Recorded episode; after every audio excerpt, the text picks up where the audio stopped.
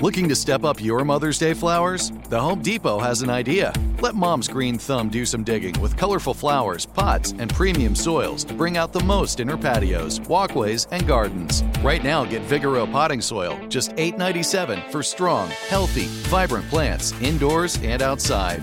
Shop our wide selection online and pick up your order in store and give mom the gift of a beautiful garden.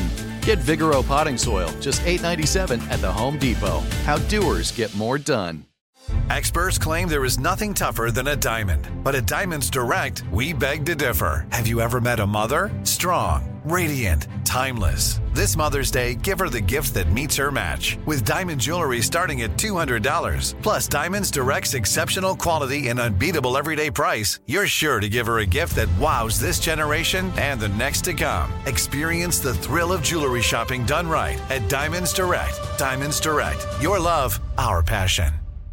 I'm Tracy from Stuff You Missed in History class. Are you a small business owner or even someone who dreams of entrepreneurship? Then check out season two of Mind the Business Small Business Success Stories from iHeart Podcasts and Intuit QuickBooks. Join hosts Austin Hankwitz and Janice Torres as they interview entrepreneurs sharing insights around starting and nurturing a small business. You won't want to miss these inspiring stories of entrepreneurship and discovering ways to business differently so you can too. Happy Saturday! Continuing on with our recent dictionary theme, today's classic is The Great Vowel Shift, or A Brief History of English, which originally came out on February 29, 2016. This one is less about dictionaries and more about how the English language developed and continues to evolve. Some emails we got after this episode came out include that some people prefer the term Britain and Ireland to the British Isles, although Britain and Ireland kind of leaves out the many smaller islands that are also part of that archipelago. And also that Scottish Gaelic is pronounced Gaelic and not Gaelic, which is how I said it in the episode. Enjoy! Welcome to Stuff You Missed in History Class, a production of iHeartRadio.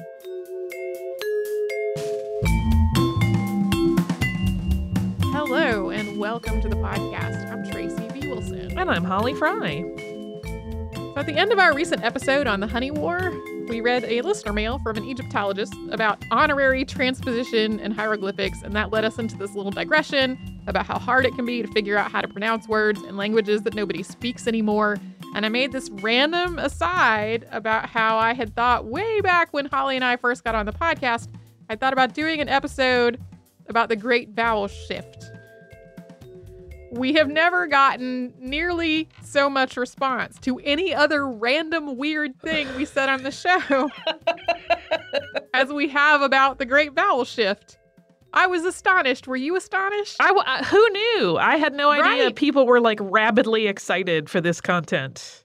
Yeah, it was this astounding number of people that asked us to talk about it. We, we still we got another email over the weekend after this had already been like the outline had been written and everything. Uh, when I mentioned on Twitter that an astounding number of people had asked, more people asked after that. Only one person asked that we not do that. So I'm sorry that person is outvoted. Um, I just I I can't get over how many people have asked for it because this was really at the tail end of the show. To be candid, we know there are people who have checked out by that point. Like we know there are a lot of people who don't listen to listener mail. Uh, but every possible way people have to talk to us, they did to ask us to talk about the Great Vowel Shift. So the ayes have it. Today we are going to talk about the Great Vowel Shift. But because it is, like I said, a little inside baseball, 30 entire minutes about vowels, I think would be a little much for most people. So we're going to put it in the greater context of the history of English of the English language. And that comes with its own caveat, which is that there are whole books about the history of the English language. My alma mater had a semester long literature class about it, and it wasn't even just like a like it wasn't a 100 level literature class. There Right. were prerequisites. Um and uh, there's like there's a podcast called The History of English, and that has run for 67 episodes so far. So obviously, we are not going to talk about every single thing there is to mention in the history of English, and we're not going to get too deep into the very technical linguistic terms that are used to describe a lot of it.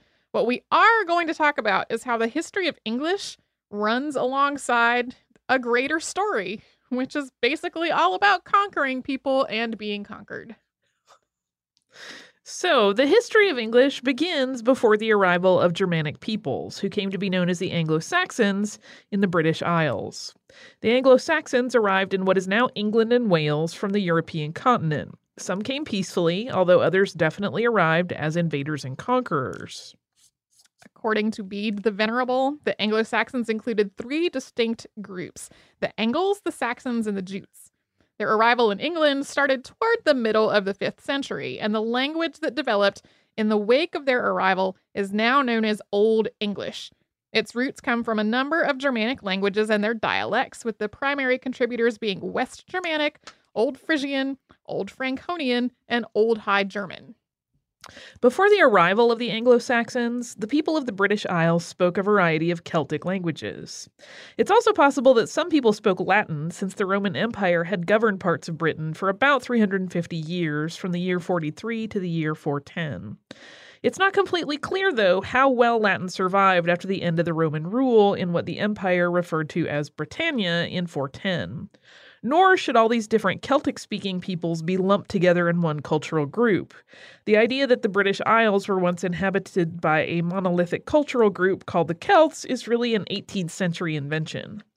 Yeah, all these different Celtic speaking peoples had their own unique cultures and their own unique ways of living. They were not one sort of people known as the Celts.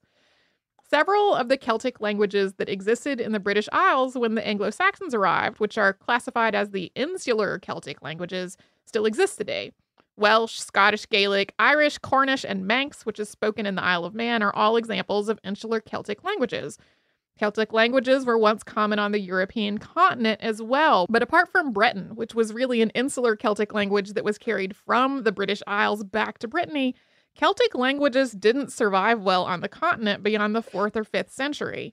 While several insular Celtic languages survive today, some thanks to intentional efforts to preserve them, all of the continental Celtic languages are extinct. Insular Celtic languages uh, didn't wind up adding very many words to English, though. This is one reason why, if you do speak English but don't speak a Celtic language, trying to sound out a word from a Celtic language can be a completely baffling experience. It's possible that the insular Celtic languages had an influence on grammar and pronunciation in Old English, but when it comes to the individual words and the letters and sounds used to make them, there really was not a lot of sharing going on. Yeah, I'm sure there is some uh, like a hilarious video somewhere that English speakers trying to pronounce Welsh. Not only does the like the spelling of Welsh words doesn't follow a pattern that English speakers recognize really well, the letters themselves are pronounced differently than they are in English. The Anglo Saxons and their languages were firmly established in England by the 6th century, and there are lots of English words in use today that came from these Germanic languages, although they generally had different spellings and pronunciations at the time. A lot of these words are really short and they describe everyday objects and things. So, baker, beer, sheep, bird, eel, book, father, world, and right are all examples of English words that exist today that were also part of these Germanic Old English words. The words for England and English also come from these Germanic roots. There were plenty of longer, more complex words in Old English as well, but the shortest words, used for the most everyday things and ideas, were the most commonly used and consequently had the most staying power in the evolution of the language. More than half of the thousand most common words in Old English still exist in the English language today.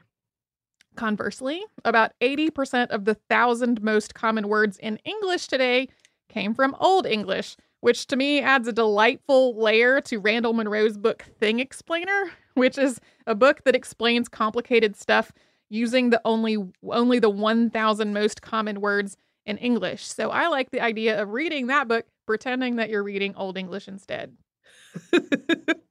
but in spite of the simplicity of the Old English words that remain in English today, a lot of Old English was kind of complicated in a different way than how today's English is complicated. In Old English, verbs could change their position in the sentence for emphasis or grammatical reasons, and a number of inflections were used to change the meanings of words. Inflections still exist today. Adding an S to a noun to make it plural is an example of inflection, as is adding an ED to a verb to make it in the past tense. But Old English had a lot more inflections for a lot more reasons than modern English does, and applied them to a lot more parts of speech. Words in Old English were also often gendered in a way that they are not in modern English. Germanic languages also aren't the only root of Old English. In the late 6th century, so 150 or 200 years after the Anglo Saxon invasion of England began, Christian missionaries began arriving in the British Isles as well, and they brought with them a language that was not entirely new to the re- region, which was Latin. Latin began to influence Old English, and the Latin alphabet was also used to write Old English, with the addition of a couple of characters to represent the TH sound, the most famous being the character thorn. The first Latin English glossaries date back to the year 700, and some scholars argue that this is really the birth of Old English as a language. We still have some literature that was written in Old English around today. The most famous pieces are probably the epic poem Beowulf, which is one of my favorite things, and for prose, the writings of King Alfred the Great. The next big changes to the English language were also the result of invasions. Starting in the 8th century, Scandinavians made their way to England, all the folks we broadly classify as Vikings. And while there are definitely English words that have Norse roots, most of this influence on the language itself didn't come along until a bit later, after the next big shift in the language, which we're going to talk about, but first we are going to have a word from a sponsor. I'm Tracy V. Wilson from Stuff You Missed in History class. Did you know small businesses make up 99.9% of all businesses in the United States? The world is powered by entrepreneurs, and if you're a small business owner or even someone dreaming of starting your own business, then you'll want to check out season two of Mind the Business Small Business Success Stories from Ruby Studio, from iHeartMedia, and Intuit QuickBooks. And every episode, hosts Austin Hankwitz and Janice Torres talk to entrepreneurs about how they've grown from the lessons of launching and nurturing a small business and how they have found success being their own boss. From the excitement of first starting out to finding the right tools and resources to process invoices and payments like QuickBooks Money, you won't want to miss these inspiring stories of entrepreneurship and discovering ways to business differently so you can too. And if you're a small business owner or even someone dreaming of starting your own business, then you'll want to check out season two of Mind the Business Small Business Success Stories from Ruby Studio, from iHeartMedia, and Intuit QuickBooks. The Home Depot wants every mom to have their own outdoor oasis this Mother's Day, whether that be a new space to relax or a beautiful garden upgrade. At the Home Depot, you could give mom a gift that's as unique as she is with a stylish and comfortable place to entertain or relax for the mom who does it all. And with convenient delivery, you won't have to stress over getting it to her either. Looking to step up your Mother's Day flowers for the mom who's great with gardening? Let Mom's Green Thumb do some digging with colorful flowers, pots, and premium soils to bring out the most in her patios, walkways, and gardens with the Home Depot's Mother's Day savings event happening now. Get Vigoro potting soil, just $8.97 for strong, healthy, vibrant plants indoors and outside. Start your Mother's Day shopping and saving today by checking out the Home Depot's extensive selection online at homedepot.com or directly in store near you with convenient pickup and delivery options. See homedepot.com/delivery for details. The Home Depot. How doers get more done.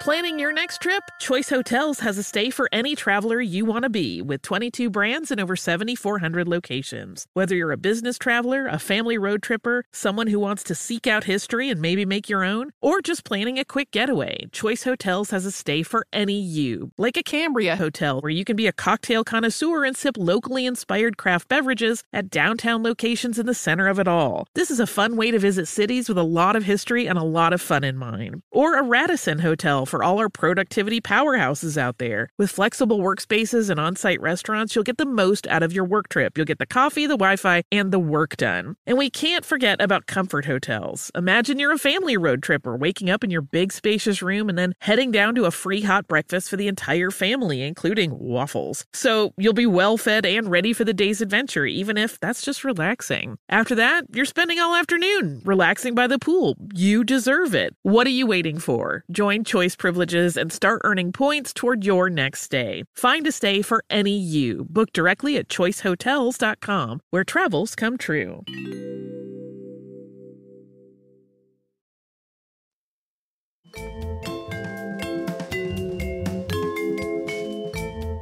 So, Old English was spoken in much of what's now known as England and Wales from roughly the 6th to the 11th centuries, and from there it gradually shifted into Middle English, which is one of the languages associated with the medieval period in Britain.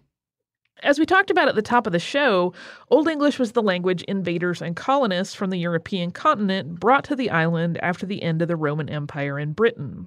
The shift into Middle English was the result of invasions as well. Middle English came about thanks to influences from the Normans, the Vikings, and Christian missionaries. The Norman invasion was famously marked by past podcast subject, the Battle of Hastings, which took place in 1066. And the Battle of Hastings was also documented in the Bayeux Tapestry, which was also another past podcast subject. Over the next 100 years or so following the Battle of Hastings, English went through a number of shifts and revisions. Uh, some scholars refer to this period as transitional English because so many different influences on the language were still making their way through how people really spoke and wrote. A big shift was in grammar. The number of inflections dropped dramatically, particularly when it came to nouns. And a lot of the more complex, lengthy words from Old English that didn't survive until today were replaced by words from other languages. Basically, the languages being spoken by the various peoples who were invading England. William the Conqueror, who invaded at the Battle of Hastings, spoke Norman French, and the ruling class that he brought with him did as well. Because of this French influence for a time, much of the literature written in England was largely in Anglo Norman. Anglo Norman also became the language favored by the nobility, the court system, and the schools as well. Some of the most famous works of literature from the Middle Ages were written in Anglo Norman, including Tristan and Isolde and the Lay of Marie de France. The next most popular scholarly language in England was Latin, thanks to the influence of Christian missionaries. Because of this prevalence of both French and Latin, and the fact that French and Latin have a lot in common, sometimes it's really hard to tell whether a word that exists in English today really came from French or Latin. This is particularly true because some French words are borrowed from Latin, and then the English words were borrowed from French. Regardless, though, following the Norman invasion, lots of words with French or Latin roots made their way into English, including peace, animal, imagination, and prison. The Viking raids into England pretty much stopped after the Norman invasion. However, by the time they did, there were a lot of people in England, particularly northern England, who spoke one of the early Scandinavian languages that would that would eventually grow into Swedish, Norwegian, Danish, and the like. None of these languages gained a long-term foothold in England, but lots of English words come from Scandinavian roots that were started during this time. As with Old English words that are still spoken today, Many of them are short one or two syllable words that name everyday objects and ideas. Some of the nouns from Scandinavian Scandinavian origins include cow, bull, root, and skin. Verbs include take, scare, flit, and want. The pronoun they also has Scandinavian origins. Eventually, all of these influences coalesced into a language that, if you can read modern English, you can probably read as well, although it may be a bit more difficult. Uh, the words themselves tend to be familiar, even though their spellings and pronunciations are often inconsistent. By the 1300s, Middle English had become the favored language in England, and literature was being written in it. Some of the most famous works in Middle English include the Canterbury Tales, Sir Gawain and the Green Knight, and the Book of Margery Kempe, which is, of course, the subject of a past podcast. Uh, the first complete English translation of the Bible was in Middle English as well. On a brief digression about Margery Kempe, that was one of the first episodes that I researched for the podcast. Um, and I had chosen to do it because it was something that I already had enough familiar familiarity with that I felt like I could get into it and not be starting from absolute square one in one of the first podcasts I ever researched. And I went to get my college copy of the book of Margery Kempe off of the bookshelf and I opened it up and it was in Middle English, and I was like, "Uh oh, I I do not I do not have time to puzzle my way through Middle English for this podcast," and so I had to order a modern English version of it. One of the reasons that I found it difficult was that Middle English was in a lot of ways not very standardized. Surviving manuscripts from the era vary a lot from one another, even when they are literally copies of the exact same piece of literature. In addition to lots of inconsistencies in spelling and grammar, there were specific dialects that existed all over the British Isles, and many people still spoke a Celtic language, as their primary or only language during this time. Toward the end of the 15th century, English had its next big shift, and we are going to talk about that after we have another pause for a sponsor break. I'm Tracy V. Wilson from Stuff You Missed in History class. Did you know small businesses make up 99.9% of all businesses in the United States? The world is powered by entrepreneurs, and if you're a small business owner or even someone dreaming of starting your own business, then you'll want to check out season two of Mind the Business Small Business Success Stories from Ruby Studio, from iHeartMedia, and Intuit QuickBooks. And every episode, hosts Austin Hankwitz and Janice Torres talk to entrepreneurs about how they've grown from the lessons of launching and nurturing a small business and how they have found success being their own boss. From the excitement of first starting out to finding the right tools and resources to process invoices and payments like QuickBooks Money, you won't want to miss these inspiring stories of entrepreneurship and discovering ways to business differently so you can too. And if you're a small business owner or even someone dreaming of starting your own business, then you'll want to check out season two of Mind the Business Small Business Success Stories from Ruby Studio, from iHeartMedia, and Intuit QuickBooks. The Home Depot wants every mom to have their own outdoor oasis this Mother's Day, whether that be a new space to relax or a beautiful garden upgrade. At the Home Depot, you could give mom a gift that's as unique as she is, with a stylish and comfortable place to entertain or relax for the mom who does it all. And with convenient delivery, you won't have to stress over getting it to her either. Looking to step up your Mother's Day flowers for the mom who's great with gardening? Let Mom's Green Thumb do some digging with colorful flowers, pots, and premium soils to bring out the most in her patios, walkways, and gardens with the Home Depot's Mother's Day savings event happening now. Get Vigoro potting soil, just $8.97 for strong, healthy, vibrant plants indoors and outside. Start your Mother's Day shopping and saving today by checking out the Home Depot's extensive selection online at homedepot.com or directly in store near you with convenient pickup and delivery options. See homedepot.com slash delivery for details. The Home Depot, how doers get more done. Planning your next trip? Choice Hotels has a stay for any traveler you want to be with 22 brands and over 7,400 locations. Whether you're a business traveler, a family road tripper, someone who wants to seek out history and maybe make your own, or just planning a quick getaway, Choice Hotels has a stay for any you. Like a Cambria Hotel, where you can be a cocktail connoisseur and sip locally inspired craft beverages at downtown locations in the center of it all. This is a fun way to visit cities with a lot of history and a lot of fun in mind. Or a Radisson Hotel for all our productivity powerhouses out there. With flexible workspaces and on site restaurants, you'll get the most out of your work trip. You'll get the coffee, the Wi Fi, and the work done. And we can't forget about comfort hotels. Imagine you're a family road trip or waking up in your big spacious room and then heading down to a free hot breakfast for the entire family, including waffles. So you'll be well fed and ready for the day's adventure, even if that's just relaxing. After that, you're spending all afternoon relaxing by the pool. You deserve it. What are you waiting for? Join Choice privileges and start earning points toward your next stay. Find a stay for any you. Book directly at choicehotels.com, where travels come true.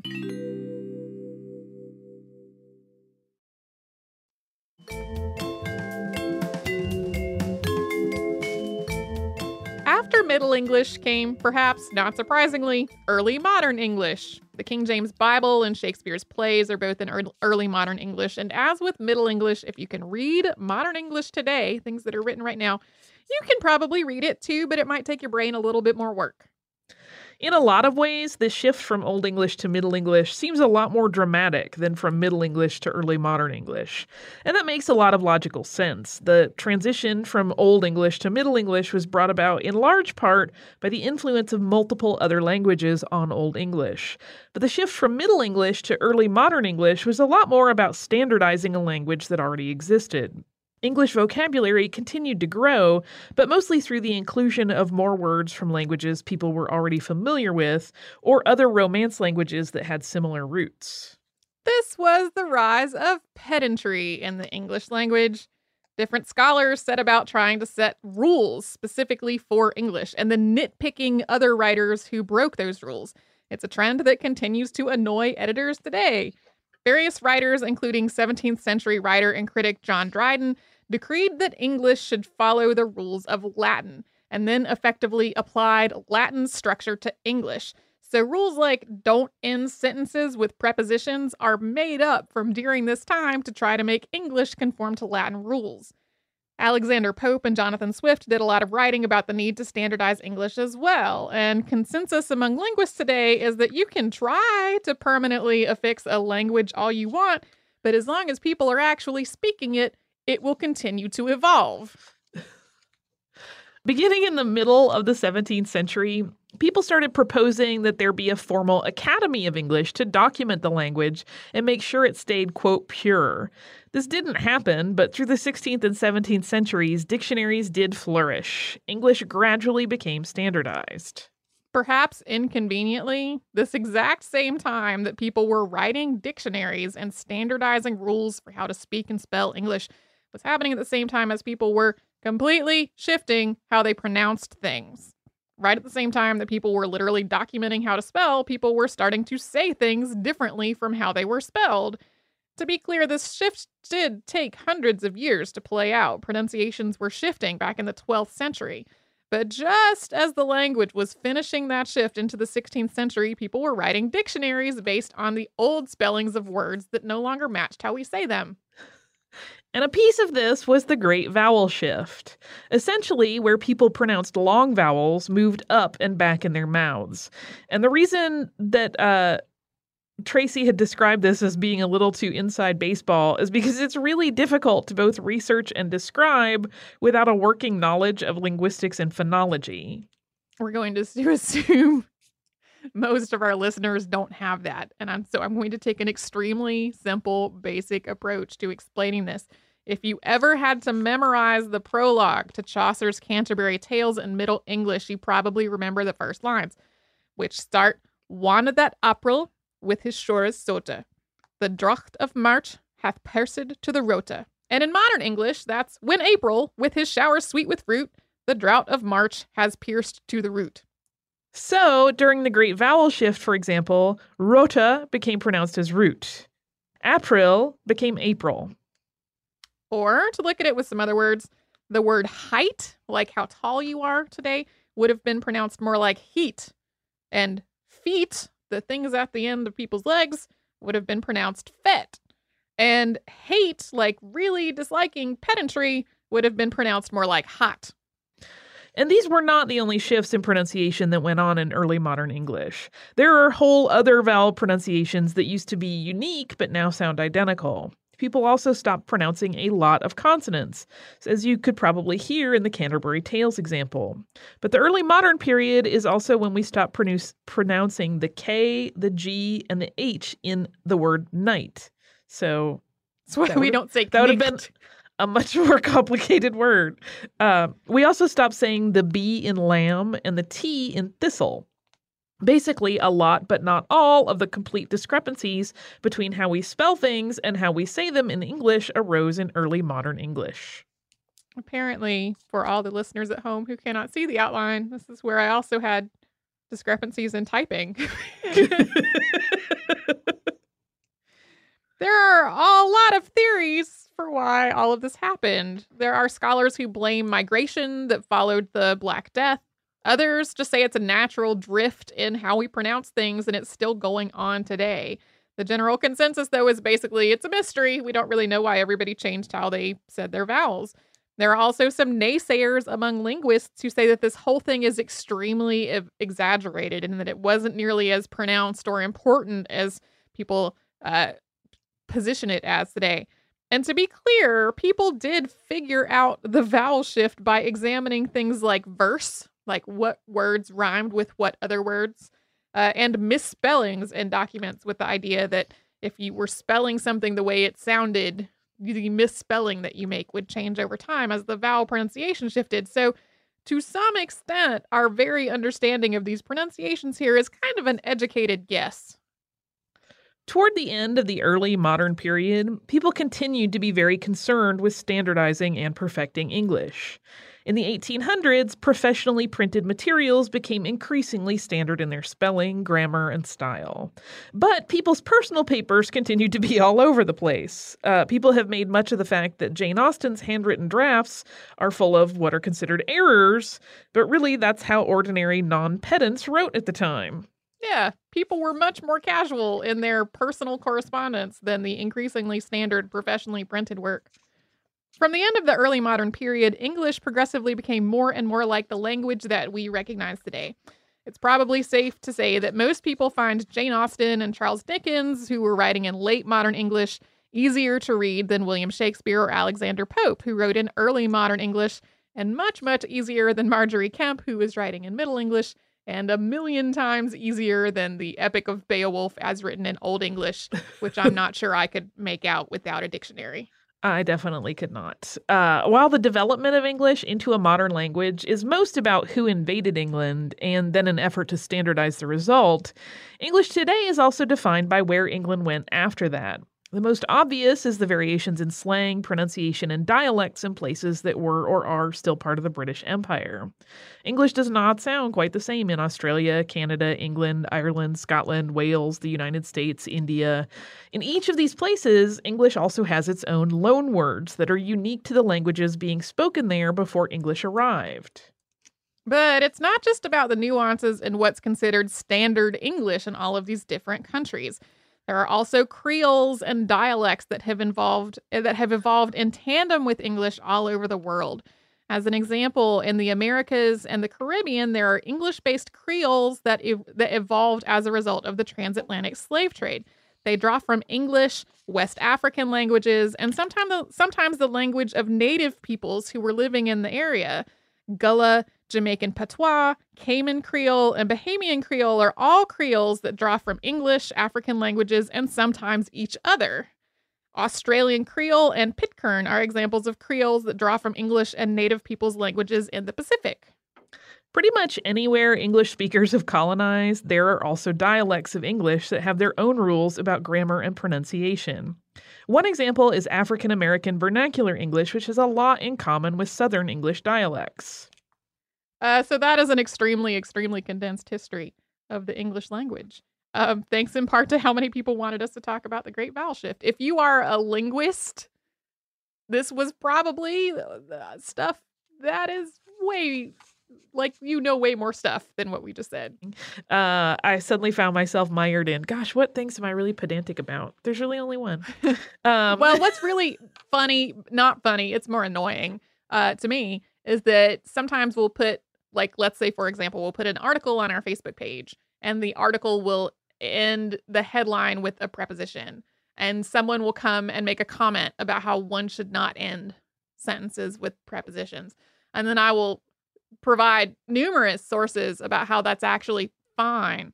And then 90% of the time the person just doubles down into how that that is the right way and you should make sure that not to apply made up to rules to English. And I'm like, but the thing the that you are, are complaining about is a made up rule. yeah.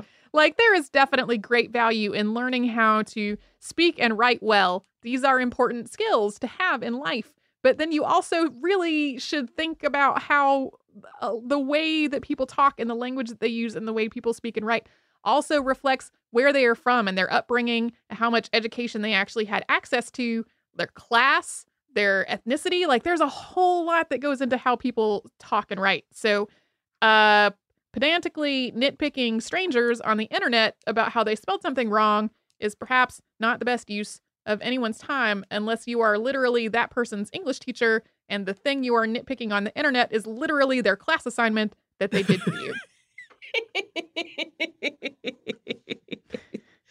uh, you know, for some people, that's their windmill uh, that they tilt at. I don't. Uh, I I find, and I think you probably do as well. Like people are surprised that I'm not one of those. They're like, "But you're an editor," and I'm like, "Yeah, but if you yeah. edit long enough, you realize that even really fabulous, well-educated people make typos and mistakes when they're putting together manuscripts. Like, it, it, uh, did you understand what they were getting at? Like you can that fix is, the other yeah. stuff if you're doing it, you know, along the guidelines for like publication. That's but... that's usually my criteria are uh was the meaning understood? that's only that's a criterion somebody is going to write about. Anyway,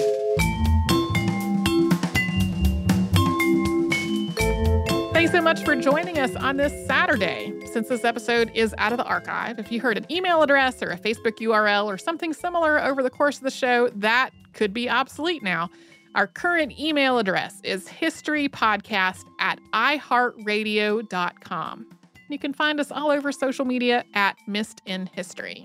And you can subscribe to our show on Apple Podcasts, Google Podcasts, the iHeartRadio app, and wherever else you listen to podcasts. Stuff You Missed in History Class is a production of iHeartRadio. For more podcasts from iHeartRadio, visit the iHeartRadio app, Apple Podcasts, or wherever you listen to your favorite shows. Xfinity has free premium networks for everyone this month, no matter what kind of entertainment you love. Addicted to true crime? Catch killer cases and more spine-tingling shows on A&E Crime Central. Crave adventure? Explore Asian action movies on Hi-YAH. Searching for something extreme? Check out skating, snowboarding, and more on Fuel TV Plus, the global home of action sports. And find crowd-pleasing bops on iHeartRadio's Hit Nation playlist. There's new free shows and movies to love every week. Say free this week in your Xfinity voice remote. We are the voice of NASCAR. The green flag is in the air, and we are underway. The great American race. The Motor Racing Network. NASCAR Cup, Xfinity, and Craftsman Truck Series Racing live on your hometown radio station and MRN or NASCAR.com. Martinsville, Talladega, the Chicago Street Course. We have the side by side action and last lap passes for the win. Photo finishes. Ryan Blaney will win. The voice of NASCAR, the Motor Racing Network work. Xumo Play is your destination for endless entertainment. With a diverse lineup of 350 plus live channels, movies, and full TV series, you'll easily find something to watch right away. And the best part? It's all free. Love music? Get lost in the 90s with iHeart 90s, dance away with hip hop beats, and more on the iHeartRadio music channels. No logins, no signups, no accounts, no hassle. So what are you waiting for? Start streaming at play.xumo.com or download from the app and Google Play stores today. All you can stream with Xumo Play.